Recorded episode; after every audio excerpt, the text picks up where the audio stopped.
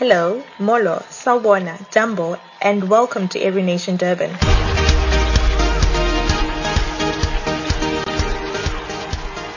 We are part of a global family of churches with the purpose to honor God by establishing Christ-centered, spirit-empowered, socially responsible churches and campus ministries in every nation. You can find us in big cities like London, New York, Paris, and Joburg. You can also find us in nations like Bangladesh, Botswana, China, and even Hawaii. In Durban, we have a local vision of being a healthy church that starts other healthy churches. Our mission is reach, disciple, impact. We want to reach every person, every campus, and every nation. Join this mission to honor God and advance His kingdom. Three. There we go. Where we go. Come on. Woo! Guys, this is too cool, man. This is too cool. Reggie says to me, he says, is this COVID-19 or is this the best church ever? this is the best church, outdoor church. Um, some of you are remembering your early days and going to church was always like this. Um, some of you grew up like this and this is awesome, man. Come on. It's so good that we can be outside and isn't Durban just the best place to be in winter, hey? Amen. Come on. Well, uh, if you, uh, you know, they, they do, they are saying that vitamin D is good at the moment. So I think we're going to get our full dose of vitamin D this morning while we're having church. And, um, Guys, I'm so pumped about this 40 days of praying for revival. So amazing just to see some of the photographs people taking in the prayer room this last week. Somebody has been in the prayer room every day at 6 a.m. and 6 p.m. for the last seven days. Isn't that amazing? And uh, yeah, guys, there's just you know this is what we're pressing in for as a church. This is what we're going for. And if you go to the prayer room this week, I want to encourage you take a selfie, send it to the church phone because we want to we want to create a compilation of of pictures and and put that out. Um, but I really want to I want to pick up on on the theme of what we're going for today, and we're talking about revival as a church. That's what we're going after, and I want to press in for unity and agreement today. Um, if you have a Bible, you are welcome to pull it out this morning. I don't have PowerPoints, so we're going old school, pulling out Bibles, looking at them ourselves. Um, I know that iConnect has been sent out on WhatsApp as well, and um, if you uh, don't get the iConnect, send a message to the church phone and they'll send you the iConnect. But if you open the iConnect, all my scriptures are in the iConnect as well for today. So you're welcome to open the iConnect even while, while we're, as long as you turn your notifications off and you're not gonna like do some WhatsApps and some Instas, some gramming, uh, as well. Amen. But all, all the scriptures are there. If you wouldn't mind joining me in, in Matthew 18 and verse 19, we're going to start there today. And, uh, yeah, Father, we just thank you for your word. Thank you that uh, we can gather outdoors today. Thank you that you've given us this beautiful city. Thank you that you've called us for such a time as this. Thank you, Father God, that every time we open up this word, power is released into our lives, into our homes, into our families. As we open it up over the city of Durban this morning, we thank you, Father God, that your word does not return to you void, but it goes forth and accomplishes that what you sent it to accomplish. And as we release word into the atmosphere, your word, Lord God, we believe for change change. We believe for transformation and we believe for heaven to touch earth. Amen. So Matthew 18 verse 19 reads, Jesus saying, again, I give you an eternal truth. If two of you agree, can you say agree? Agree. Agree. If two of you agree, just two of you agree to ask God for something, and I'm reading from the Passion Translation, for something in a symphony of prayer. Isn't that beautiful?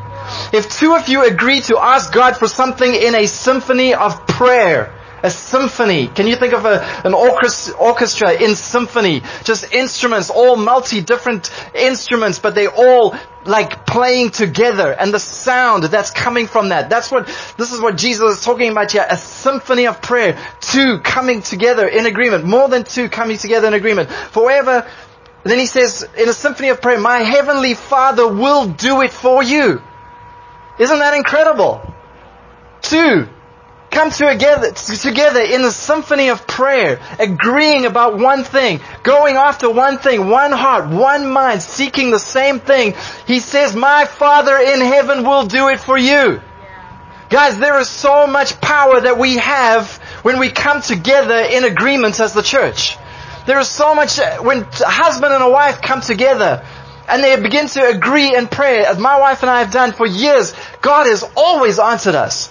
He has always broken through. Whenever there's unity in agreement coming together for one thing, there is power released. Can you imagine if all of us here, I was going to say in this room, in this parking lot, and online, come together in agreement for one thing. And we pray for revival. And we don't stop and we keep joining together and we create a symphony of prayer that's going into the heavens. Jesus tells us, my heavenly Father will do it for you. My heavenly Father will do it for you. For wherever two or three come together in honor of my name, I am right there with them. I want you to know Jesus is with us this morning. Jesus is in this, in this, in this, us coming together as a church after one thing us uniting our prayers together for one thing, for revival for the city of Durban. Guys, there is so much power being released. And we're just starting to feel it this week. We're starting to tap into it. And so this is what we're going after. I'm going after unity for us as a church. I want us to be of one mind, of one heart. I know what happened to the disciples when they were up in the upper room when the Holy Spirit was poured out and revival came to Jerusalem. The Bible says that they had one mind and one heart. They were united in what they were seeking Jesus for. They wanted to see the Holy Spirit poured out on them. And it happened for them. And that's what we're going after. So, as we talk about revival, you know, this word has become, in, in Christian circles, the word revival has become, like it's become to mean so many things. Like you can talk to 10 different Christians and you might get 10 different answers about what revival is. It's become a common Christianese. You know, Christians have Christianese. We speak Christianese. Hallelujah, brother, amen, bazawana. You know, it's like we, there is this lingo, Christianese and revival, that word, we, we hoy it in. We, we, we chuck it in, you know, we put revival in there. Revival, you know, like we have a great service, it was a revival.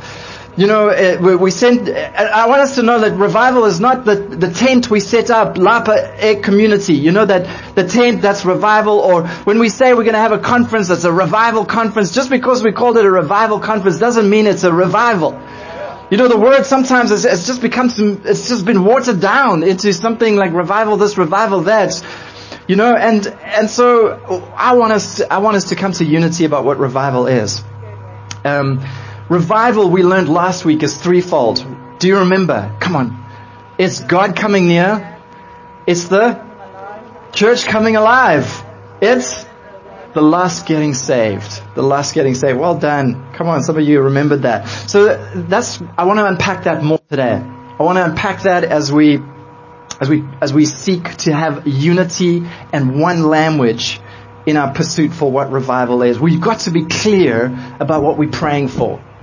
We've got to have the same mind. We've got to know exactly what we're going after.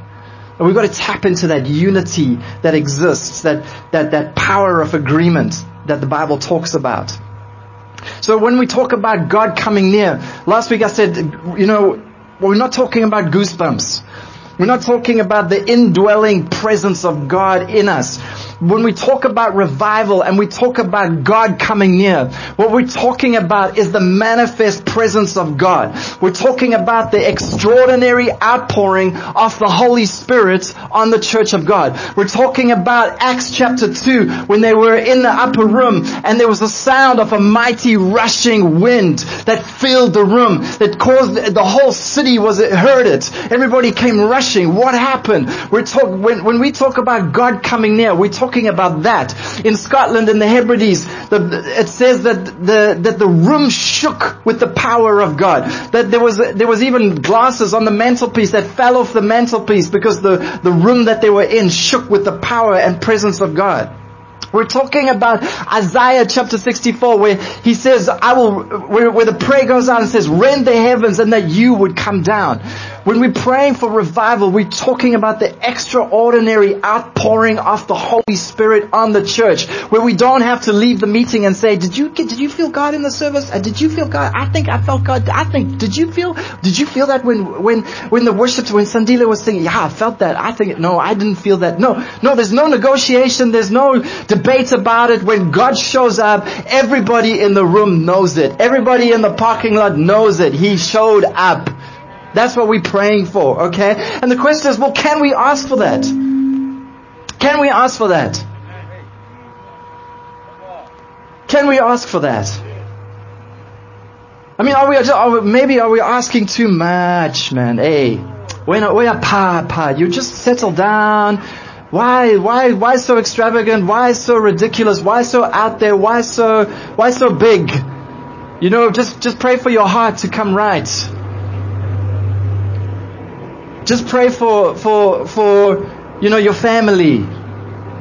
Just pray that the service will go well. Can, can we pray for God to shake the room? Can we pray for God to come like a mighty rushing wind like he did in Acts chapter 2? Can he shake the room like he shook it in Acts chapter 4? Can he come like he came in Ephesus where people uh, of the whole city gathered together and they took off their amulets and their charms and all their idols and they made a big bonfire and they burnt it. Can, can that's Acts chapter 19 people. That is the Bible. Can, can, can we pray for that? Of course we can. Of course we can. Does God want to come near like that? Yes, He does. We're not asking for something too big. The question actually is why haven't we prayed for that? Why are we not praying for that? What is it about us that makes us think that we can do this all by ourselves? What is it about us that makes us think that, you know, uh, we're bothering God if we're asking for something so big like that? Can God shake the city of Durban? With His glory? Can He rend the heavens and people come out of these blocks of flats repenting, saying, where's the nearest church? Running to churches, running to churches. It happened in Scotland. It happened in Wales. It happened in Herrnhut in Germany. It happened in Azusa Street. It's happened in the, in the, in South America. It's happening around the world in every corner. Why can it not happen in Durban? Why can we not ask for what God is doing in history, for what God has promised in the scriptures? In Luke chapter 11 and verse 13, Jesus said, if you then being evil know how to give good gifts to your, to your children, how much more will your heavenly Father on Father's Day, hallelujah, give the Holy Spirit to those who ask. To those who ask. And therein, church, lies the problem. We're not uniting and asking. We're not, we're not studying history. We're not looking at the book of Acts and we're not thinking about the kingdom of God. We're, we've got other plans. We've got things that we're thinking about for my life and my business. I want this to go. Da, da, da, There's nothing more important than heaven coming to earth. Jesus is coming back. Time is getting short, people. We're in the last of the last days. Peter stood up in Jerusalem and he said, he said to the crowd that had gathered over there, and he said, we're in the last days. And Joel chapter 2 says, in the last days, I will pour out my spirit on all flesh. What you're seeing, brethren, is the fulfillment of scripture. Peter, the apostle, said that 2,000 years ago. He said we're in the last days. He believed he was in the last days. If he thinks he's in the last days, what days do we think we are in today? Are we not in the last days, church? Jesus said, uh, He said, I will give the Holy Spirit to those who ask. What were they doing in the upper room? Clothe us with power. Clothe us with power. Clothe us with power. You promised the Holy Spirit. We don't even know what that is, but we just pray. Korama can send the Holy Spirit. Clothe us with power. We need you to come down. You've given us a big job. Go into all the world and preach this gospel. Oh, we can't do that in our own strength. We can't do that as a bunch of Jewish guys and girls. I mean, we crossing cultural barriers and all that. How are we going to go to the ends of the earth? All we know is Jerusalem. And now you want us to go. We need the power of the Holy Spirit. He comes to those who ask. The question is, why don't we ask? Why, why aren't we asking? Why aren't we hungry for this? Why is this not our number one all-consuming prayer that Jesus, you would send your Holy Spirit, that you would rend the heavens, or that you would come down? That you would clothe us with power. Can we ask for that? Yes, we can ask for that. Yes, we can ask for that. Let's be bold about that and ask for it. Revival is God coming near. And when we say God coming near church, we're talking about the extraordinary outpouring of the Holy Spirit. When God comes near, two amazing things happens. The, the church comes alive. This, the church, this beautiful bride of Jesus, when God comes near, when the Holy Spirit is poured out, the church comes alive. It becomes, it gets filled with boldness and wonder working power. And ordinary people go and do extraordinary things for God. You know, Evan Roberts was one of the leaders in the Welsh revival. And he had an encounter with the Holy Spirit. He was hungry praying for the Holy Spirit, praying for the Holy Spirit. This is what he said when the Holy Spirit came. He said, I felt power pervading my bosom. That's Welsh for chest. Okay, men, don't be afraid. We have bosoms. we have a bosom, alright? I felt living power pervading my bosom, my body. It took my breath away and my legs trembled exceedingly. This living power became stronger and stronger as each one prayed until I felt it would tear me apart. I fell on my knees, my arms over the seat in front of me. My face was bathed in perspiration. Tears flowed in streams. I cried out to the Lord, bend me, bend me, bend me. It was God's commanding love which bent me and what, ple- what peace and love flooded my bosom. Before that encounter, he was quite a gloomy, serious personality. After that encounter, he radiated tremendous joy. Before that encounter, he was a timid, hesitant speaker. When he came out of that encounter, he spoke with authority and boldness before huge crowds. He was physically weak and couldn't walk far before that encounter, but afterwards he could walk for miles without growing weary.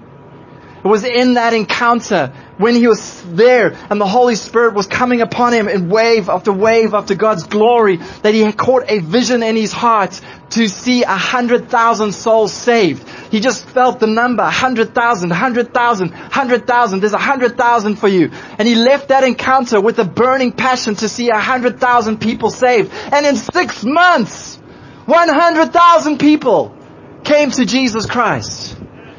Listen, I want you to know that that is the church coming alive.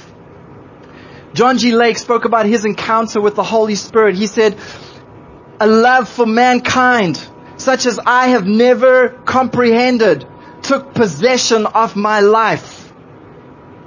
Yes, a soul yearning to see men saved. So deep at times, heart rending until in anguish of soul I was compelled to abandon my business and turn all my attention to bringing men to the feet of Jesus. I found that my life began to manifest in a, a, wide a range of gifts of the Spirit. I spoke in tongues by the power of God. Amen. Hallelujah. And God flowed through me with a new force. Healings were of a more powerful order.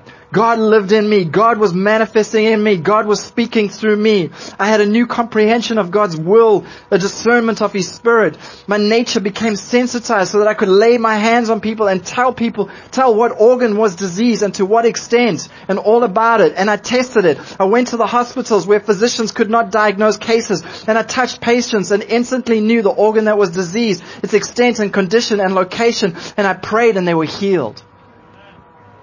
If any man is sick, let him call the church. And these signs will follow those who believe. In my name, they will lay hands on the sick and they will get better. That is the church coming alive. Revival is God coming near. It's the church coming alive. And it's the lost getting saved. And when we talk about the lost getting saved, I'm not just talking about one or two people. But typically entire villages or significant portions of university campuses or towns or cities or even nations.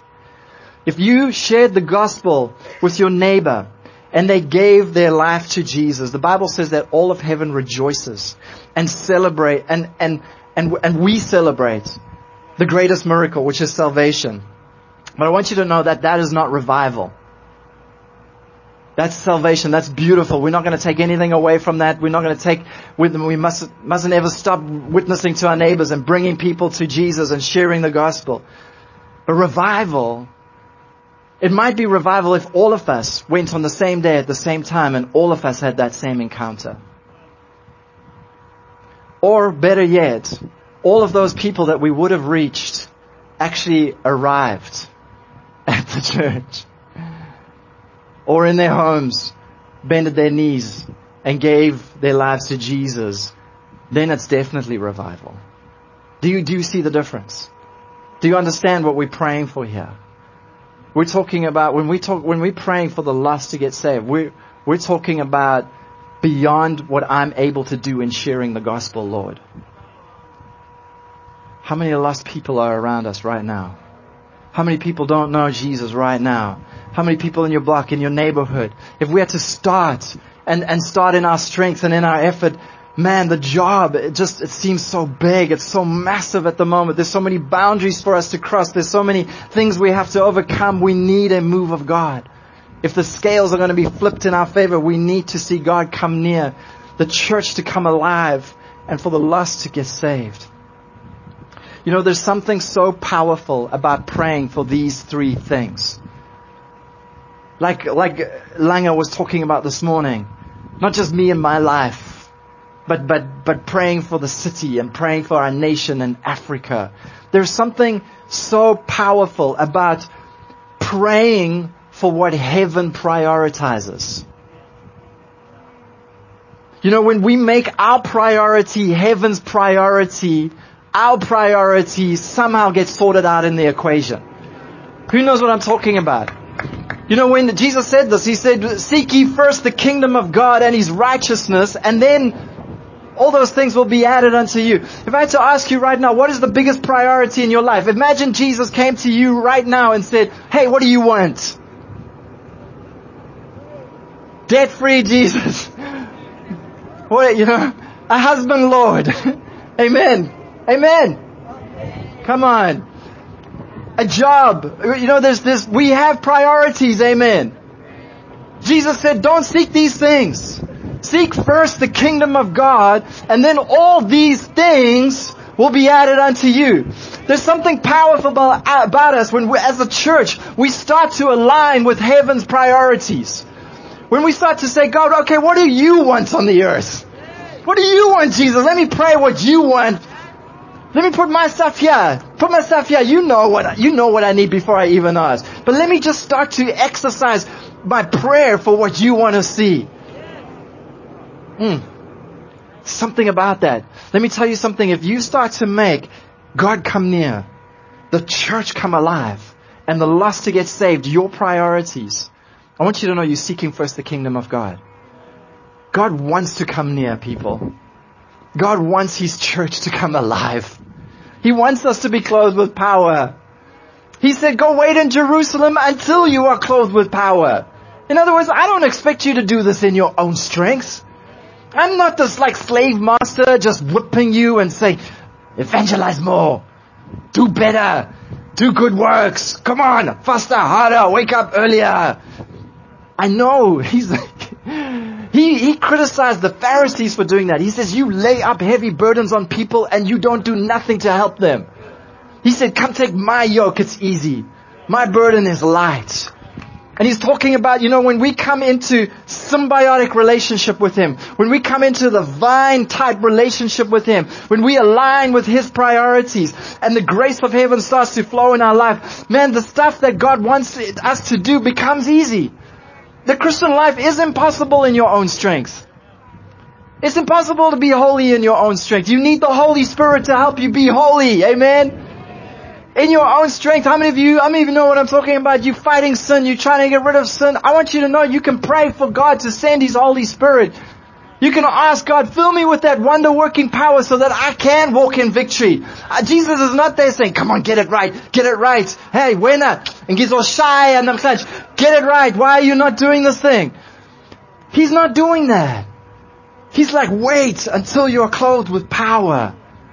This power, he wants to give us wonder working power. uh, there's a song in my head now.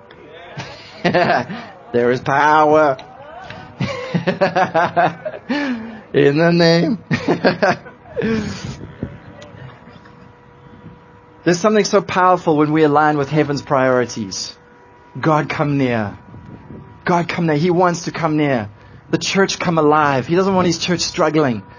You know what? You want to see a vision for Jesus' church? Go to Isaiah chapter 2, where he says, in the latter days it shall come to pass that the mountain of the Lord's house shall be established as the highest of the mountains, and people will flow to it from all nations saying, come, let us go up to the mountain of the Lord, that we may hear his word and walk in his ways. The church is meant to have people to it. It's meant to be a powerhouse. It's meant to be a city set on a hill. It's meant to be the light to the nations. It's meant to be vibrant and alive and full of power, active, operative, energizing, effective, in society, transforming society, going into dark places and seeing them transformed. That the church is meant to be alive. I want you to know that is impossible to go out there and be the church. If we come together and say, come let's be the church, highball.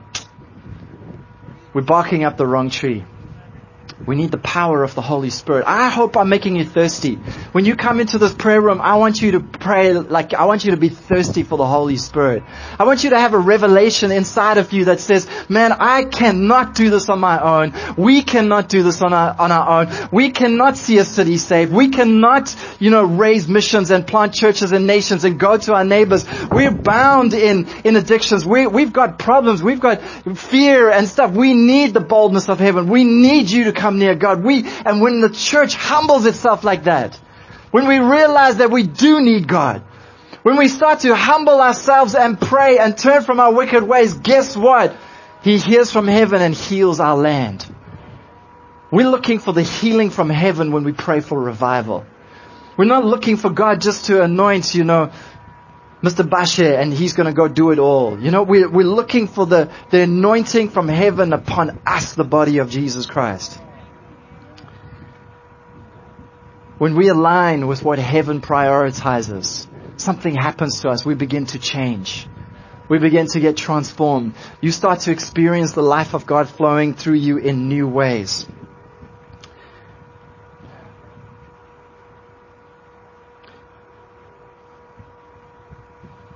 Why do we need revival right now? Church, listen, I don't even feel like I need to say this. Why do we need revival right now? You know, there's a scripture in 1 Chronicles chapter 12, which says, it talks about the sons of Issachar. How many of you know that scripture? What, what, what, what was famous about these sons of Issachar? They understood the times and the seasons and they knew what Israel should do. Times and seasons. Time, they understood times. They understood seasons. You know, Jesus rebuked his listeners and he said to them, guys, you are experts at doing weather forecast. We forecasted, we looked and we saw no rain today. So we, we, we, we've got wind apps, we've got AccuWeather, we've got all these things to forecast weather. He said, you guys are experts at forecasting the weather. What's going to happen tomorrow? But you are absolutely without understanding and discerning what the spiritual season is and what God is doing right now in front of you. The Messiah has come. and you're missing it. You're wrapped up in some other thing. You're not discerning the times and the seasons. There, there were signs. There were pointers. There was John the Baptist in the wilderness. There was all these things happening and they, they were not able to see what God was doing like the sons of Issachar and align with what God was doing. And therefore they weren't able to experience, they were on the outside. Church, I want to say let's be smart. I want to appeal to you today. Look at what is going on in the world right now. Look at what is happening around us. Look at how this world has been gripped in a pandemic in the last year. For me, the writing is on the wall. God wants revival to come and He wants it to be a glo- there's going to be a global outpouring of His Spirit. Global outpouring of His Spirit. We've experienced the former rains over here in different places, but there's a global outpouring of His Holy Spirit. Do you think it's a coincidence that at this moment people are, are needing oxygen? They're struggling with breath. There is no coincidence right now that the whole world's attention is on oxygen and breath. When there's attack in the natural, it's often a sign of what's to happen in the spiritual. It's like Satan gets wind of what heaven's about to do and he starts to try and mess it up. He tries to stop it. He tries to get us out of the building. you know, and stop what we're doing because he knows revival's coming. And the church needs to wake up and say, people are struggling for breath, breath, breath, oxygen, oxygen, breath, breath, breath. What does the Bible say about breath? Well, God breathed into Adam and he became a living being. The Spirit of God breathed on Ezekiel's army and it rose up and became a mighty army. Are we not that sleeping army right now? Is the church globally not the sleeping army waiting for the breath of heaven to be released to come and fill us that we might go out into the nations and do what God has called us to do? It's signs of what we need to be praying for all this attention on breath must, must make us wake up and cry out, Oh God, rend the heavens and breathe on us. Breathe on us. And it's not only a cry for literal breath, but there's also like a figurative, metaphorical cry for breath. A George Floyd's I can't breathe cry in the nations today. It's a cry for justice. It's a cry for reconciliation. It's a cry for, for mercy. It's a, it's a cry for change in the way we do society and we do, in the way we do community, in the way we do life.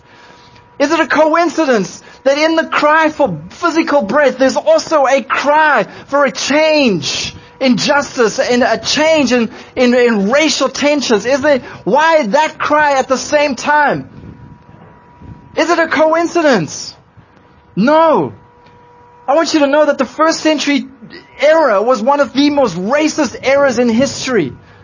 You had Jews over here, Samaritans over there, the Greeks over there, the Romans over there. You had the, you, it was a divided society. Nobody ate with each other. Everybody stuck to their own. But when that Holy Spirit came and filled that upper room, those staunch racist Jewish men who wouldn't even eat with a Samaritan were found a few years later Samaritans are their best buddies. Eating with Romans. The first multicultural community that the earth has witnessed was the first century church. Never before have you seen races coming together in unity, in love, actually really caring about each other, actually really walking together in friendships, in deep life-giving relationships than you see in the church of Jesus Christ in the first century. Why? Well, because heaven is multicultural. Every tribe, every tongue standing before the throne. And when the Holy Spirit was released from heaven, He brought the culture of heaven with Him. And when you get filled with the Holy Spirit, guess what? You get filled with the culture of heaven. You become a multicultural person. You're able to transcend barriers. You're able to go and be all things to all men that you might win just son to Jesus Christ cry for change, a cry for unity happening, a cry for breath. Church, the writing is on the wall. I want you just to know this. Rewind the clock just 60 years ago. I want you just to imagine in your mind, we're sitting in America in 1968 right now. Ask the person next to you, what's the date? It's 1968. Tell them. 1968, we're all Americans. Say, what's up, brother? How you doing, man?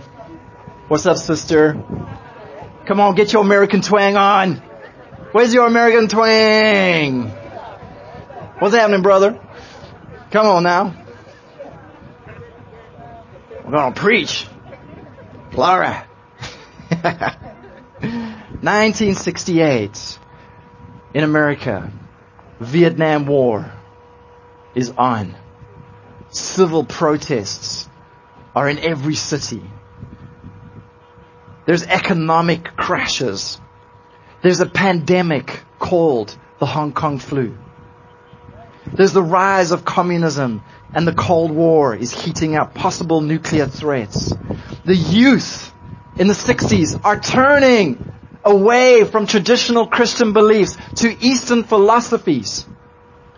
They becoming this, this, this hippie movement was be, was birthed, and it was turning into radical sexual immorality, radical drug addictions were gripping the next generation. Ration, ration. Racism was huge, massive. Civil protests, The civil rights movement was in full swing.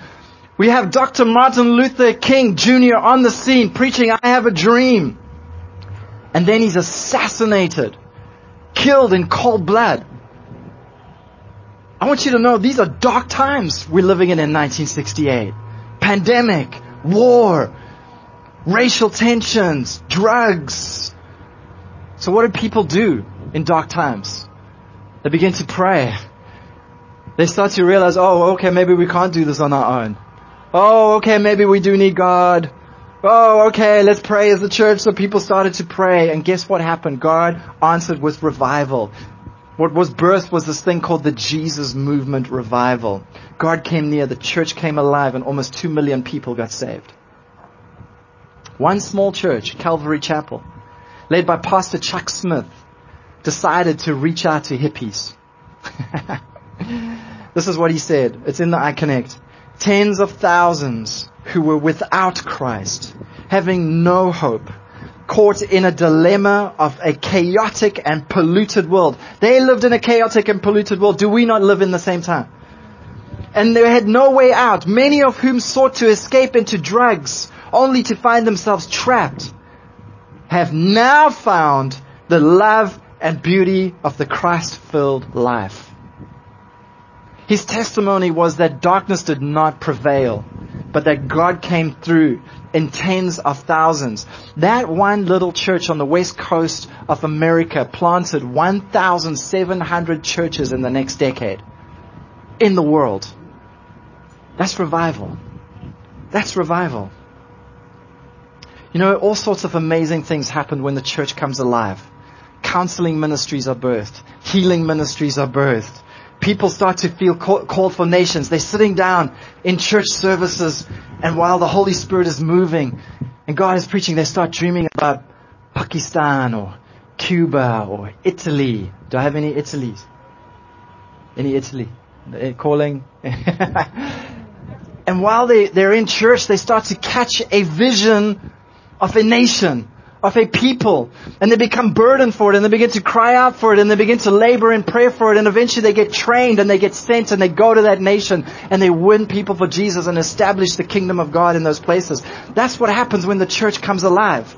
And I'm not just talking about missions and evangelism to nations. I'm talking about connect groups, parenting courses, prayer meetings, feeding schemes, new songs get written, books get published, movies get made. When the church starts to rise up and come alive, it's, it's like righteousness just comes back to society. Salt and light starts to infiltrate society and justice comes into society when the church comes alive. Listen, I could, I could share with you this morning so many things about revival. I've got so many stories I want to share. I'll save some for next week. But I want to, I want to just do something this morning. Can I ask, Sandy, would you just mind passing these out, one to each person? One to each person. Alright, let's take some more. One to each person. One to each person. Just pass back. Go for it. Just pass back. Just take a card. Take a card. Take a card. Why?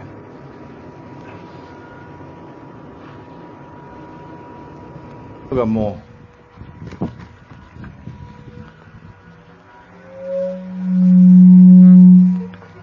you have to come to me. I want you to look at your card. You've got a beautiful person's face over there. Isn't that a beautiful person? I want you to know that these cards were put together by thejoshuaproject.net. An incredible website I'd like you to go and, and, and visit and, and check it out in your own time. Why do we need revival?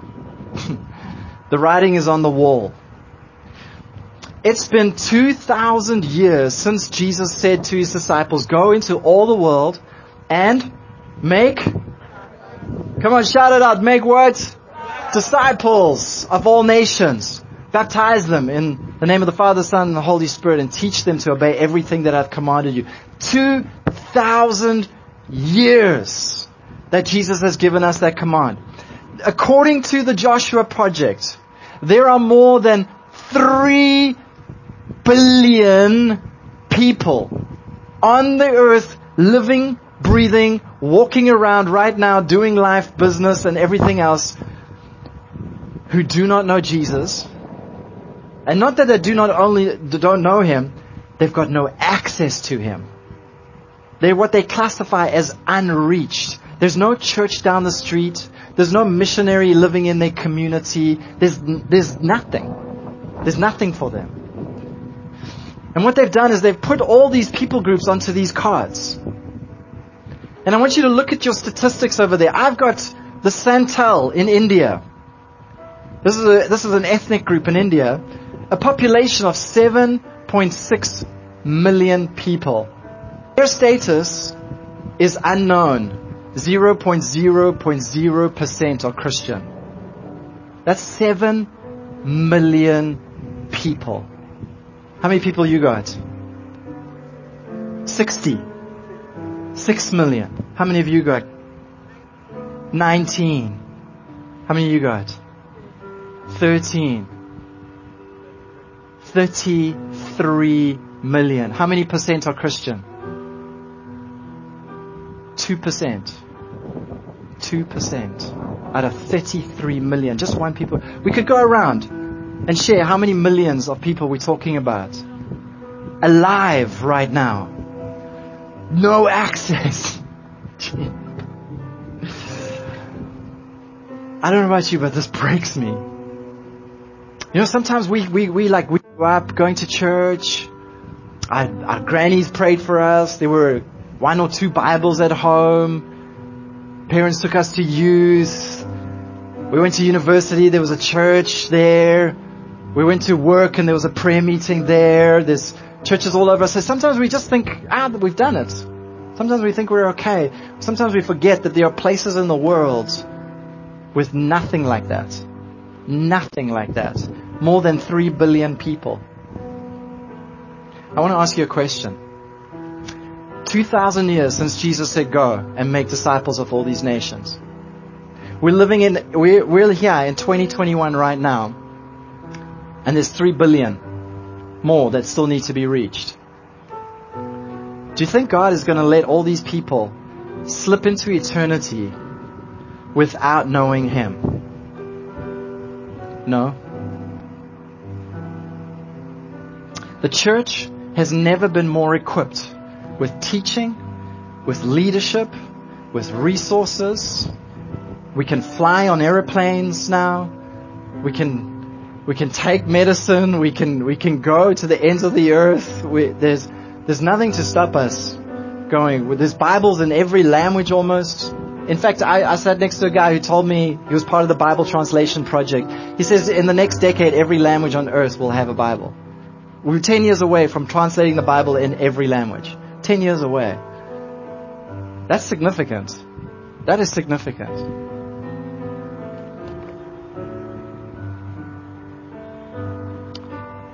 We need God to come near. We need the church to come alive. And we need the lost to get saved. We need a massive move of God, not just here in Durban, but in Singapore. We need it in Sydney. We need it in New York. We need it in Rio de Janeiro. We need it in London. We need it in Denmark. We need a global move of God. And I want you to know that we're, I believe we're sitting on that right now. I believe there is a move of God. I believe revival is coming. I believe that God wants to pour out His Spirit. I believe this sleeping giant of the church is going to come alive. And I believe we are going to see the greatest harvest of souls in the next decade that we've ever seen ever before in history because revival came. And I think the right thing for us to do is to have one mind, one voice, one heart and get in that prayer room and pray for God to come near, for the church to come alive and for the lost to get saved. Can somebody say amen to that? Amen. Amen. Can we stand to our feet? Thank you for being such a an amazing audience this morning, congregation, sitting it out in the sun, especially you guys looking into the sun over there. Thank you. It's quite cool doing church like this, eh? Can we pray? Can we pray? Father in heaven, Father in heaven, we look to you right now. Father in heaven, we come before you right now. In the mighty name of Jesus. And we humble ourselves and we say, Lord, come near. Come near. Come empower us. Come and help us to pray.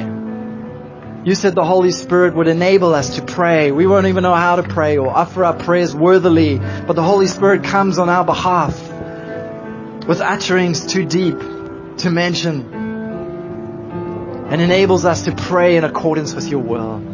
I'm asking that Lord, you would pour out a grace on us as every nation, Durban, like we've never prayed before. To pray with consistent hearts. To pray continually. A heartfelt, continued prayer of a righteous man available. Come and do that to us as a church today. Come and enable us. Come and empower us. We want to be a bride that is clothed with power we want to be clothed with power from heaven, Lord. We say, send your spirit. Send your spirit. Rend the heavens. Come down and fill us. In Jesus' name we pray. Amen. Amen. Thank you for this beautiful city, Lord. Come on, let's bless Durban. Let's, let's bless the city. Say, Durban, we bless you in the name of Jesus. All you homes, all you families, all you lives, we bless you. We bless you in the name to you. In Jesus' mighty name we pray. Amen. Thank you for joining Church Online today. We hope that you were inspired and challenged by today's message. We would like to encourage you to join one of our connect groups where you can make friends and discuss the word further. You can message us on 072 606 6747 to join a connect group or to send us any prayer needs you might have. To give your tithes and offering, please visit our website www.endurban.org to get our bank details and Zapper code. Have a safe and blessed week.